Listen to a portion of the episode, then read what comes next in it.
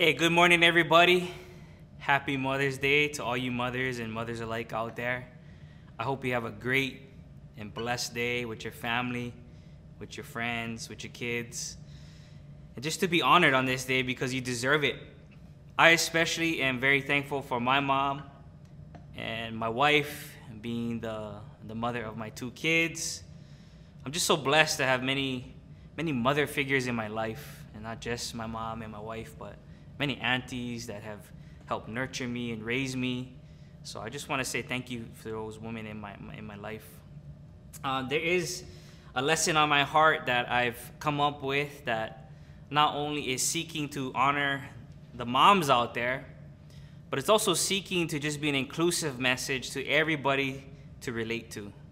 So I want to be able to read a scripture out of 1 Corinthians 13, a hallmark scripture on love.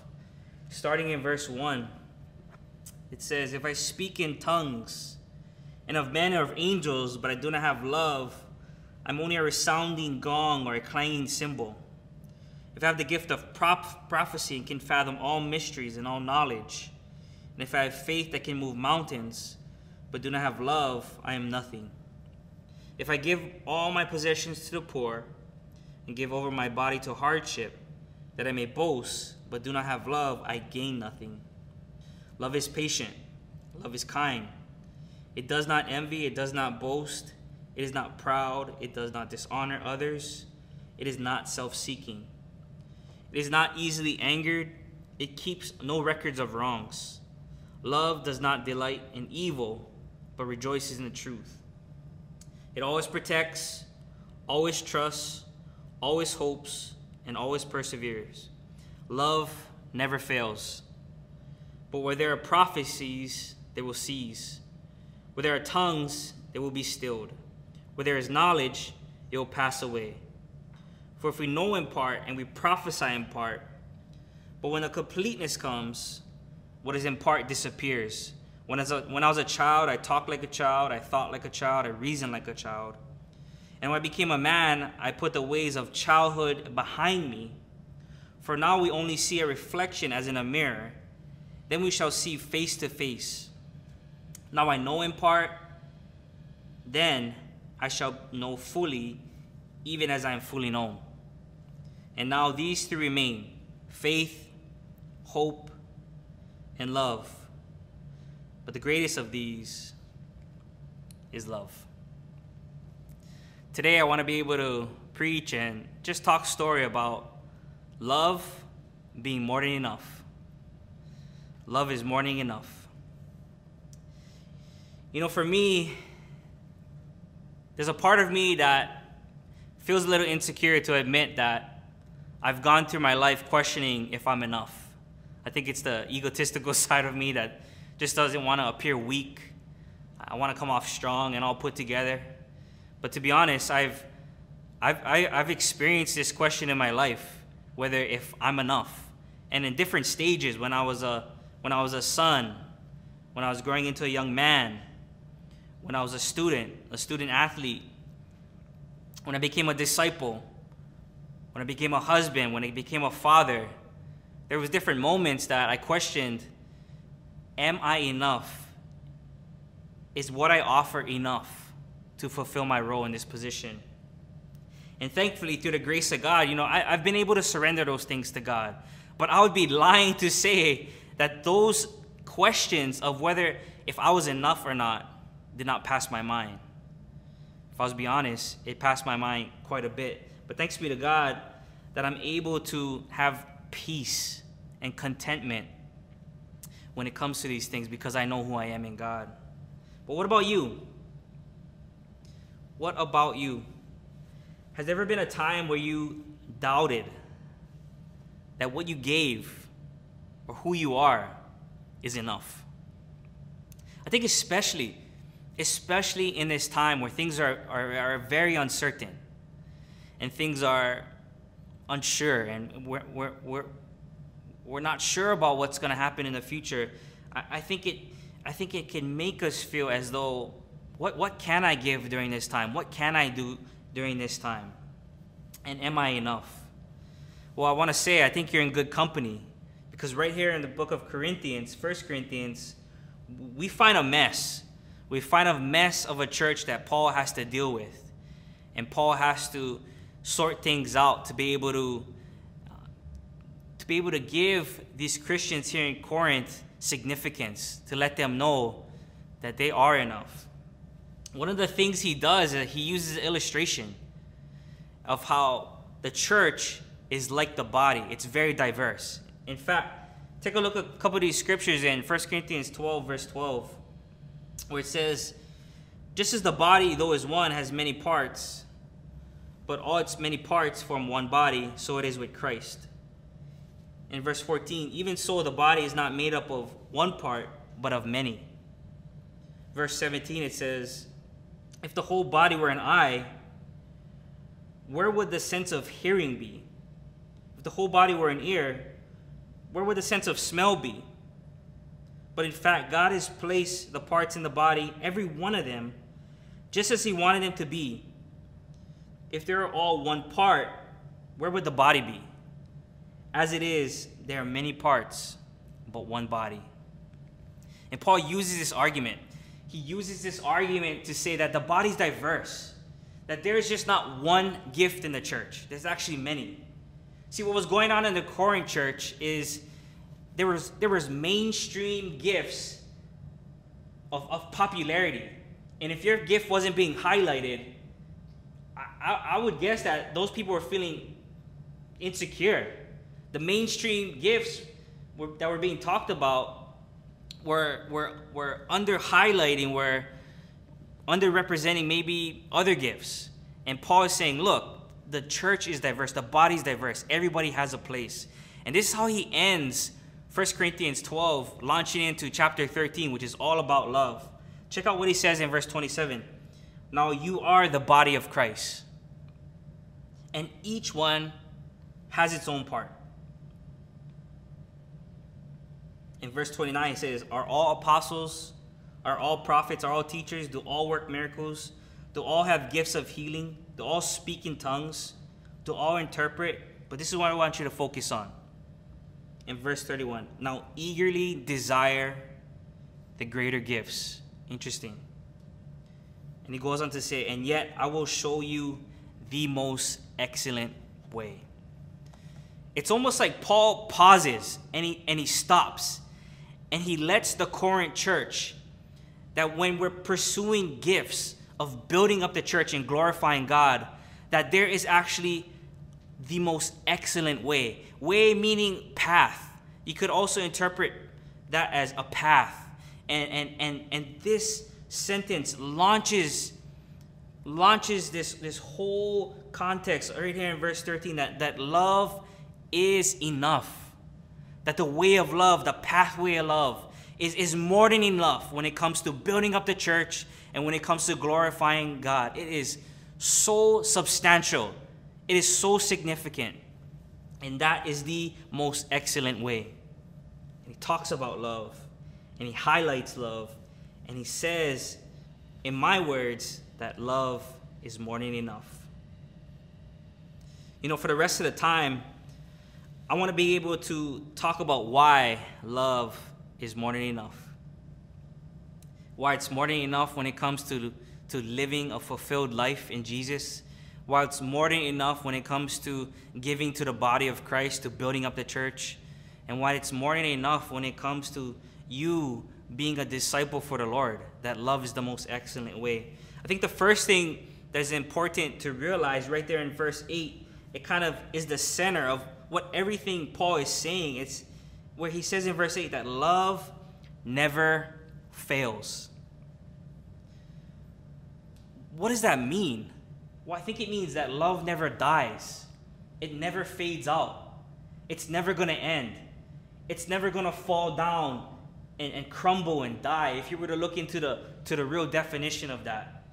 It's almost as if someone is alive. It's never going to fall down. It's never going to fade away. It's never going to pass. It's never going to fail. And yet, why?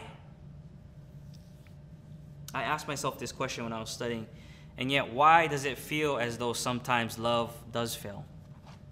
Maybe not all the time, but sometimes it feels as though love might fail. And, and, and the answer might be complex. There might be a lot of answers to that. But I think one of them, which is found in the scripture, is that I think the problem is that we've been sold the wrong idea of what love is. We've bought into a false definition of love. You know, in 1 Corinthians 13, specifically verses 4 through 7, it says, Love is patient. Love is kind. It doesn't envy. It doesn't boast. It's not proud. It doesn't dishonor others. It's not self seeking. It's not easily angered. It keeps no record of wrongs. Love does not delight in evil, but rejoices in the truth. It always protects, always trusts, always hopes, and always perseveres. What does that sound like to you? It sounds like to me that love is a choice, that love is a habit, love is a discipline, love is intentional. It's, it, it surpasses a feeling, it surpasses affection, it surpasses sentimentality. It's more than just the good feels of what love is about. Though I want to say that love definitely includes emotion, but at the bottom of it, love is an action and it's a discipline. And that's why love doesn't fail, is because it chooses to do what is right in the face of a decision. It chooses to go forward, to be patient, to be kind, to, to persevere, to trust, to hope, to protect, to rejoice in the truth. And it doesn't just feel what is right, it does what is right. That's what I hear Paul saying. I hear Paul saying with a steady conviction in his voice that love doesn't last on a feeling, it's sustained through action. It's like a fire. You guys ever made a fire before? Initially, a fire starts with that spark and those first few pieces of wood. But eventually, if you don't pay attention to that fire, and if you don't keep stoking that fire with wood, that wood is that that, that fire is gonna it's, it's gonna die. It's it's gonna it's gonna go out of flame. It needs to be you need to have attention with it. You need to constantly put wood in that thing. I think even more so with mothers being that it's mother's day. I think about alicia. I think about any mother who initially when they first see that baby it's deep affection and infatuation and almost a natural ability to just nurture that, ba- that baby. That skin to skin contact, that first moments of nursing, those first few days alone in the hospital, just soaking in that newborn. And then eventually, you know what, Brother Boo? Eventually, the, the lack of sleep comes in, the doo doo diapers, the explosion diapers, you gotta deal with that then it moves into the Kolohe stages where the kids are all, all rascal and you got to deal with them breaking stuff and running all over the house. And you know what? It doesn't get easier. It turns into a decision, it turns into a habit, a choice, a discipline to love even when you don't feel like it, even when it doesn't feel easy. Love can be a hard choice for me uh, especially when I think I'm right. When I feel like I am absolutely justified in my thinking and I've done nothing to deserve this confrontation or, or this hardship or this trial, that everything inside of me is telling me to be, you know what, Brad, you're right, and you should stand up for it. And it's hard for me to, to, to buy into the patience, the kindness, to not be proud, to not be arrogant, to not boast. I've been through times where I haven't chosen love and things have gotten messy. Things have gotten complicated. It got, worse for me. But I've also been in times where I've, I've I, by God's grace, I've been able to hear God's voice and I've been able to see and notice that during that trial, it was an opportunity for me to respond in love And it didn't fix my problems, but, but let me tell you, it left me more at peace. It left me more content. And it left me more faithful knowing that God was going to deal with it because I could control what I did and just respond in the best way I could, which is love. Where in your life do you need to act or respond in love? Where do you need to be patient? Where do you need to show more kindness? Maybe even courage. Where, where do you need to respond with courage so that you can persevere through that trial? Maybe you need to rejoice more in the truth and not in evil. Maybe you need to trust more. But I'm asking you, where in your life do you need to focus more intentionally about being more of a loving person? Love fails. Love fails when it's mere sentimentality, when it's just feelings. But love succeeds when it's actions based on the truth. Here's the thing when I look at 1 Corinthians 13, verses 4 through 7, I just think about, like, bro, I got a lot of work to do. I can't even get past the first one, being patient. Man, I got so much work to do. And the truth is, we do. We have so much growing to do when it comes to the realm of love. But I actually want to encourage you to just focus on one thing. Out of all those things, those traits that are listed in verses 4 through 7, just pick one. If it's kindness, go after it this week in kindness. If it's rejoicing in the truth, go after it this week in rejoicing in the truth. If it's whatever in here, just focus on one thing. I think a cool illustration is actually how the Eastern Europeans train in, in doing the game of chess. What they do is they take every piece off the board and they make their kids only play with either the king or the queen or both of them together. So instead of figuring out all the pieces they got to work with, they just think about two pieces. And that helps them to be better, efficient players in the future when they master each piece at a time. And I think about that with love. Focus on one thing. I think that's doable. And I think you'll find success. It's just a suggestion if you're looking for practicality. But focus on one thing. Make it simple, make it easier for you so you can be more successful in love. I think right off the heels of love never failing comes something almost as equally as important when I read this as far as the tone. In verse, in verse 13, it says, The greatest of these is love. That love is the greatest. At the end of the passage, Paul says that three things remain faith, hope, and love. But the greatest is love. Now, I've done some studying on this, but you don't take my word for it. You can do some studying on your own. But when I read verses 10 through 13, I hear a strong tone that love is the link to eternity. Love helps us to view things in eternal perspective. When we get to heaven, we won't need faith. We'll see God face to face. When we get to heaven, we won't need hope because our longing has been fulfilled to go home and be with God. But love is an expression that is eternal. We are constantly expressing love in heaven, expressing love for God, expressing love for the saints and the people around us. So, my question is why not start now? Why not start now in expressing this trait? Where we can get a head start and we can practice this expression of eternal love in the here and now.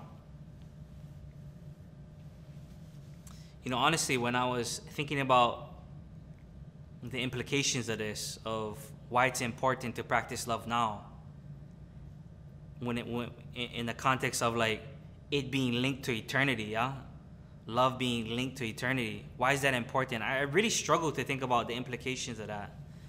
But after a while, I just I, I thought about I thought about how I thought about how we can experience heaven right now with our ability and our choice to love the people around us.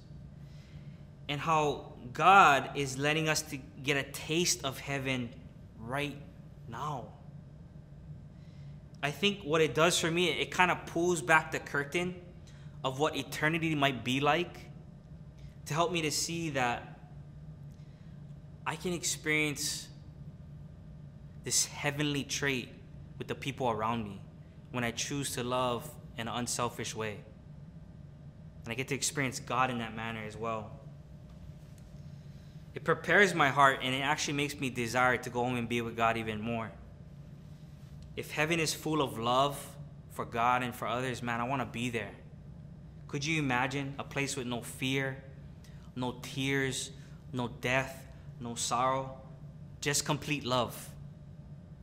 Could you imagine that? Could you grasp that? I think what else matters is with this idea of love being a link to eternity.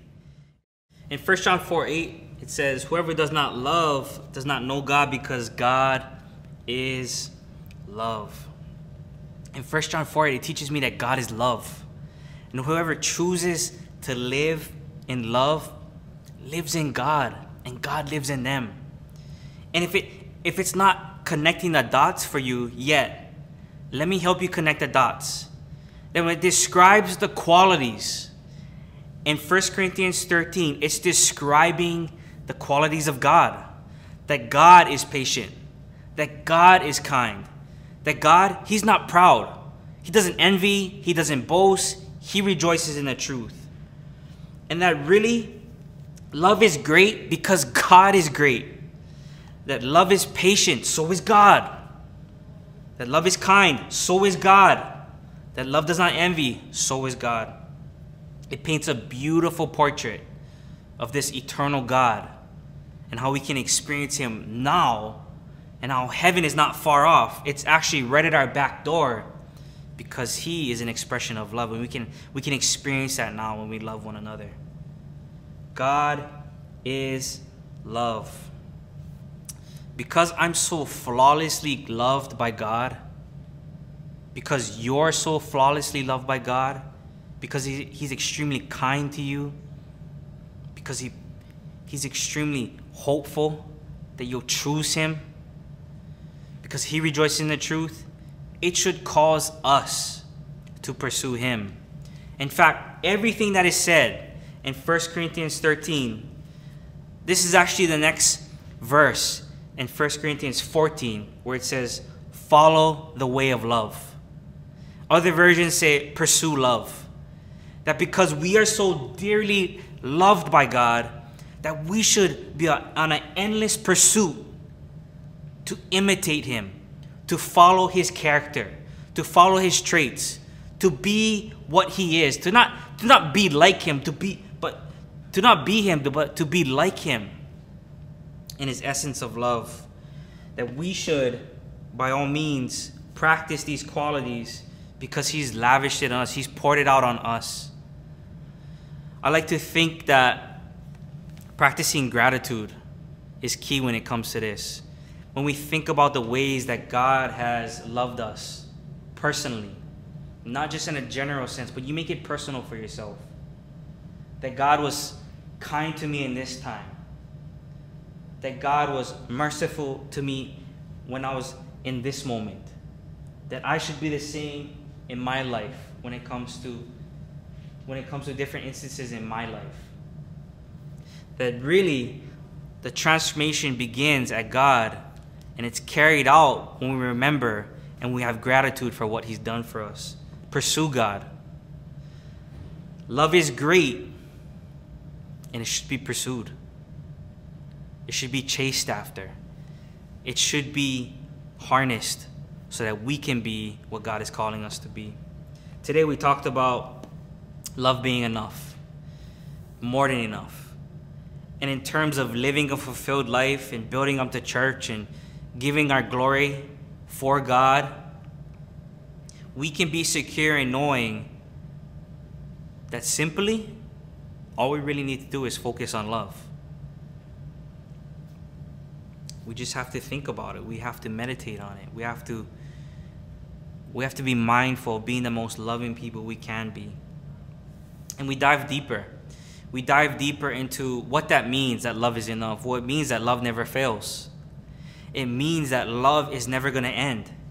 It's never going to be less. It's never going to be in ruins. It's always going to be there. And how we can count on it and we can take action. And that love never fails because it's action oriented. It's not just feelings, it's not just emotions, it's deciding to do what is right. And lastly, we talked about love being the greatest. Understanding that God, in His love, helping us to be where we're at now so that we can love, that's great love. Great love is when it pours over and it affects lives and it transforms lives. That's what God is to us. And how we can imitate that. We can imitate this great love. We don't have to wait for heaven. We can start right now and bring as much people with us as possible to this place that God reigns, where God is. I just want to leave you with a question. With so much meat on the bone in 1 Corinthians 13, I want to ask you how are you going to apply love this week? How are you going to bring love into action? How are you going to practice it? Who are you going to practice it on? Who in your life needs a little bit more love in this week? A little bit more kindness, a little bit more patience? Don't forget to love your mom as well. It's Mother's Day. Send her a text today. Maybe go cook her some dinner or something. You know, make sure you shout out to your mom. She deserves it. Every everybody deserves some appreciation, you know. But how are you going to love people this week? You know, lastly, I want to leave you with a connection card. If you're visiting with us, if you're joining us, I really want to encourage you. There's some links in the description below, and there you're going to find a connection card. You can fill it out, you can submit it, and you can be sure that we're going to get back to you. We want to connect with you during this time where things can be uncertain. So please, please check out our resources. We want to be able to glorify God even in a time where we feel limited. But we know that God is limitless and His love never fails and it's great and it's more than enough. You're more than enough because God is amazing and His love is substantial. Love you guys.